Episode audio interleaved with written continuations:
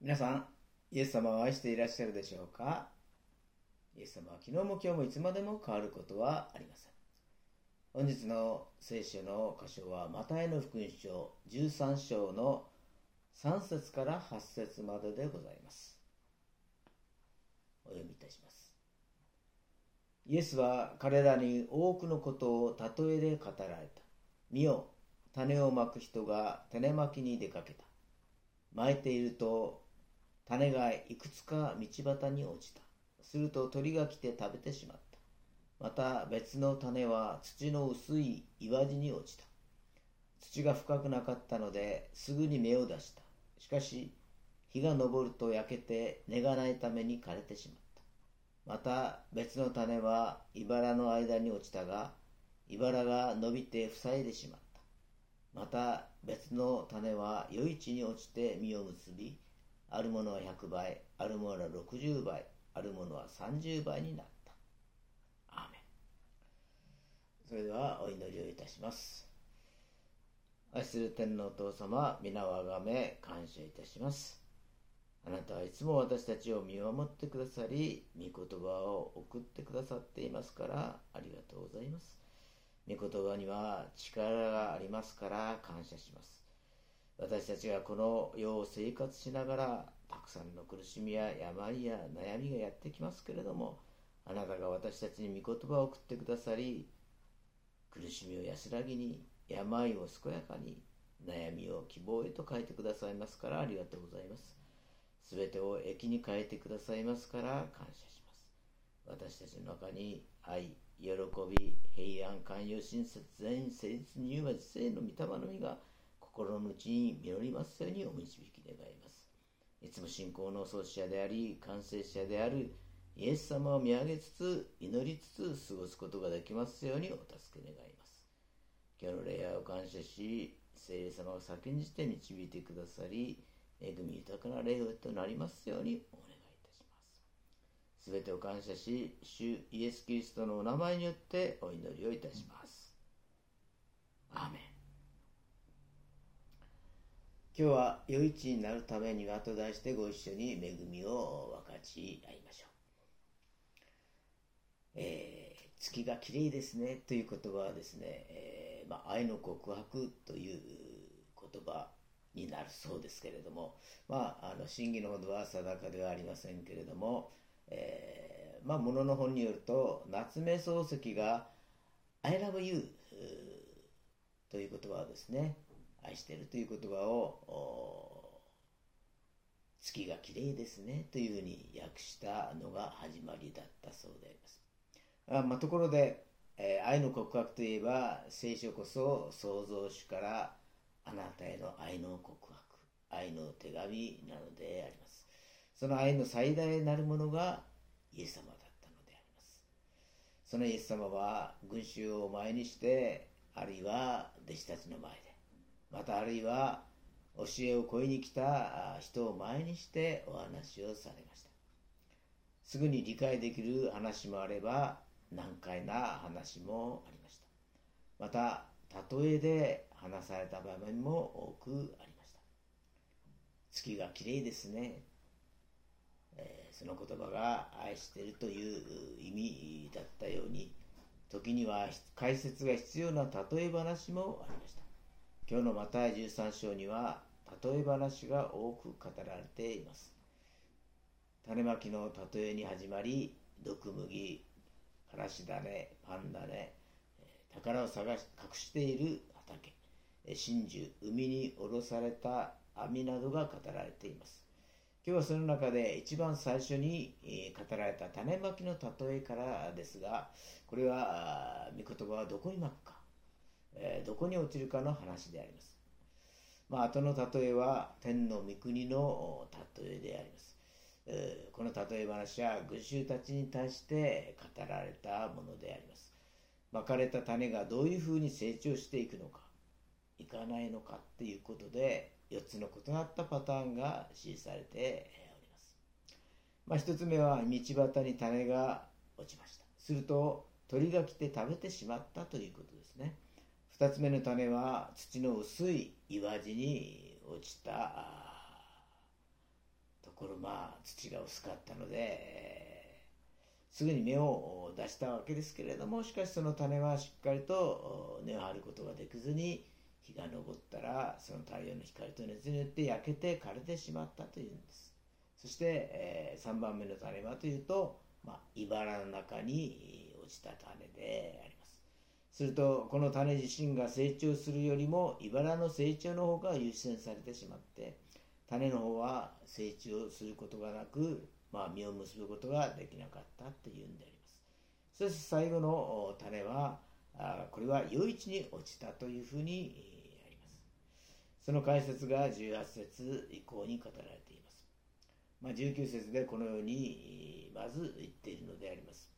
誰でも御国の言葉を聞いて、え、悟らないと悪いものが来てその人の心に巻かれたものを奪います。道端か道端に巻かれたものとはこういう人のことで、え、こういう人のことですとこう書いてあるのであります。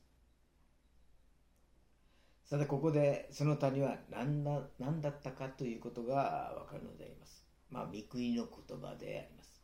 御国の言葉というと、まあ、神様の、聖書の御言葉のことを指しているというふうに理解していいと思います。そしてその種がまかれるっていう表現がされています。そしてこの種が届くのはどこかと言いますと、私たちの心のことであります。私自身の状態のことを指して、土地に表現されているということであります。しかしここでは一番最初の道端ですね道端に御言葉がまかれたということでありますけれども、えー、悪いものが来てまかれたものを奪い取っていくということこれはどういう状態なのかというと、えまあその語られた御言葉をですね聞いているけれども心の奥に届いていない状態というふうに言うことができるのではないかと思います。そしてそういう種はどうなるかというとここでは悪いものが奪っていくってありますね。悪いものって表現されていますけれども誰かなと思うとこの例え話やマルコの福音書にも同じことが記されております。マルコの福音書の4章16節を見ますと道端に巻かれたものとはこういう人たちのことです。御言葉が巻かれて彼らが聞くとすぐにサタンが来て彼らに巻かれた御言葉を取り去り、え、この悪いものっていうのはサタンということが分かりますね。そして、え、鳥が来て食べてしまったというふうに表現されています。まあ、とにかくこの御言葉を聞いても聞くだけで心に留めなければ悪いものサタンがやってきてそれを奪い取って、え、種が成長することはないと。心の御言葉が届いていないわけですけれども残念ながら意味をなさなかったということであります。これが1つ目の土地の状態であります。2番目の土地のは土の薄い岩地に落ちて、えー、いった種ということであります。マルコの福音書4章16節を見ますと、岩地に巻かれたものとはこういう人たちのことです。御言葉を聞くとすぐに喜んで受け入れますが、自分の中に根がなくしばらく続くだけです。後で御言葉のために困難や迫害が起こるとすぐつまずいてしまいます。まあ、すぐに受け入れるということですから、なんだか一見優秀な土地のような気もいたしますけれども、残念ながら日が昇ると焼けて枯れてしまったというのであります。まあ、日が昇ったというんですけれども、まあ、太陽の光ですよね。えー、これは植物がですね成長するためには必要なもので必要不可欠であります。植物の成長のために必要不可欠なものであるこの太陽が昇るということがこれは何の何のことを言っているのかというとですね、えー、まあ、混乱や迫害は太陽の光に例えているので、えー、あります。要するに太陽の光が植物の成長に必要不可欠とであるように困難や迫害というものも私たちが成長するために有効に働くということがここからわかるのであります。困難や迫害っていうのは私たちが実を結ぶために成長するために用いられるものだということをまずここから教えられると思うんですね。実際にこの例えの中において種が枯れてしまった理由は何だったかというと太陽の光が問題ではなかったんですね。えー、根が張れなかったことなんであります。太陽の光で、えー、すくすく成長するはずだったにもかかわらず、まあ、残念ながら枯れてしまったんであります。心を柔らかにしてまかれた御言葉の種をしっかりと心の奥深くに留めて根を張ると多くの実を結んでいくことができるんだということにもなりますね。これが2つ目の種でありました。そして18節を見ますと、もう一つの茨の中に巻かれたものとは、こういう人たちのことです。御言葉を聞いたのに、この世の思い煩いや富の惑わし、その他いろいろな欲望が入り込んで、御言葉を塞ぐので、実を結ぶことはできません。えー、この土地の問題は何だったかというと、茨ですね。地面は多分、土地は、土地そのものはですね、多分良かったのかもしれません。でも、本来入っちゃいけないものが入っていた。太陽からの光が残念ながら、茨が成長していくということになってしまった。茨が伸びてくると、当然種に届くはずの光が遮られてしまいますね。となると、せっかく太陽の光が照っているにもかかわらず、それによって成長するのは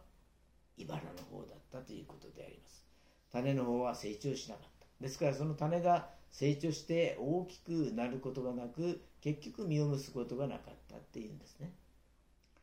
この茨って何だろうかというと、この世の思い煩いと富の誘惑が茨だって言っているのであります。第一ペテロの5の7節見ますと、あなた方の思い煩いを一切神に委ねなさい。神があなた方のことを心配してくださるからです。と書かれてあります。思い煩いの意味だけ考えるとですね、それは普段気になっている心配事とか、そういうもののことを思い煩いと言っているので。心配事とか、なんかもう困った困った、どうしようどうしようというふうにですね、えー、思ってしまう。そういうことをですね、思い煩いということになっているのであります。まあ、心配事とかなんかもう困ったどうしようというのはですね、えー、世の中この世を生活しているとたくさんやってくるのですけれどもそれに心を奪われていくということはあ裏を返せば神様に対する信頼が規約になっているというような言い方ができると思います私はどうすることもできないけれども神様あなたならできるはずですどうぞこのことをよろしくお願いしますという態度で臨めば思い煩わなくなるのであります。で、もう一つここでは富の誘惑というものも例えられています。富の誘惑、まあ経済的なことであります。確かに経済的に豊かになれば、このいろいろ便利になると思います。そして生活するためにはある程度のお金も必要ですけれども、誘惑の原因もなりかねませんイエス様は三重の水訓の中でこのように言われました。えー、マタイの福音書6章24節ますと、あなた方は神と富とに使えることはできません。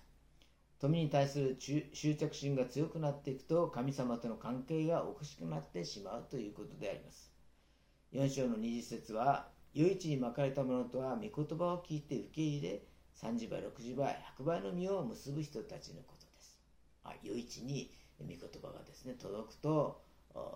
の実が豊かになるということでありますよく耕かがされ雑草もなくそういう土地にまかれた種は太陽の光を浴びてそして地面から養分を吸収し成長していくと言えるでしょう。そういう土地が良い地ということであります、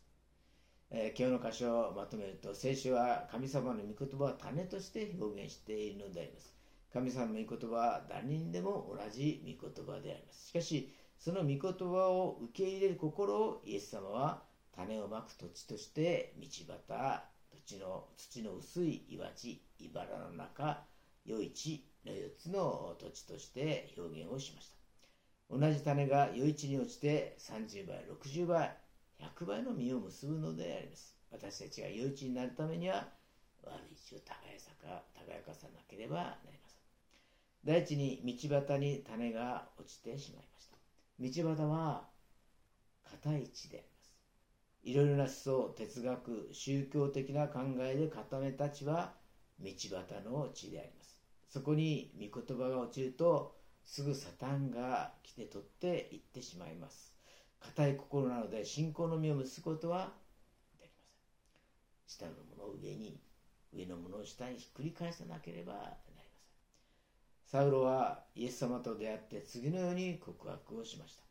私の主であるキリストイエスを知っていることの素晴らしさの家に一切のことを損と思っています。私はキリストのために全てのものを捨てて、それらを散り悪田だと思っています。フィリピ書の3章8節にこのように書かれてあります。サウロは自分が間違ったことをしていたことが分かり、悔い改めて今までの生活は違ったキビスキビスを返して180度違った道に歩み出したのであります。第2に土の薄い岩地に種が落ちてしまいます。土の薄い岩地は御言葉を受け入れはするけれども、まあ、根がないので観難や苦しみ経済的な損がですね少しでもあればすぐ倒れてしまうのであります忍耐がないのであります神様は忍耐を完全に働かさせなさいそうすればあなた方は何一つ欠けたところのない成長を遂げた完全なものとなりますとやりました。ヤコブ書1章の4節ですね。そのように言われたのであります。私たちは信仰生活で忍耐を学ばなければなりません。忍耐を通して私たちの信仰が深くなります。様々な試練に遭うときは、それをこの上もない喜びと思いなさいと、ヤコブ書に書かれてあります。第3に、茨の中に種が落ちてしまいました。茨の中に落ちたということは、この世のいろいろな心配、明日に対して心配することであります。どうして心配するのですか？自分の事業だと思うからであります。自分が主であって自分が責任者だと思うから心配があるのであります。心配は恐れを引き起こして信仰を妨げます。これが茨であります。私たちはこの茨を精霊の火で焼き尽くさなければなりません。聖霊様が私たちの主であって私たちは聖霊様に一切を委ねると主は私たちに将来と希望を与えてくださるのであります。エレミア書29章の11節には、私はあなた方のために立てている計画をよく知っているからだ。それは災いではなくて平安を与える計画であり、あなた方に将来と希望を与えるためのものだと書かれてあります。私たちがイエス・キリストを仰ぎ見ると私の将来が見えてきます。マイナスのように見える材料もそこにイエス・キリストを仰ぎ見ると大きなプラスに変えられるのであります。病は癒し、絶望は希望に、平安は不安は平安に変えられるのであります。イエス様は全能者であり、すべてのことを命令して、すべてを支配しておられる方であります。私たちが聖霊様に従順すると、将来の希望が見えてくるのであります。お祈りいたします。愛する天皇と様、皆をあがめ、感謝します。私たちが神様の言葉をしっかりと心の内に留め、道端で取り去られてしまうことがありませんように、どうぞお守りください。また困難や迫害の時に勝利することができるようにしっかりと根を張る信仰を持つことができるように助けてまた信仰者としての成長を妨げてしまう思い煩い、また富の誘惑から勝利して多くの実を結ぶことができるようにお願いいたします。あなたの御言葉にとどまり、豊かに御霊の実を結ぶことができますようにお導き願います。感謝と期待を持って私たちの唯一の救い主、主イエス・キリストのお名前によってお祈りをいたします。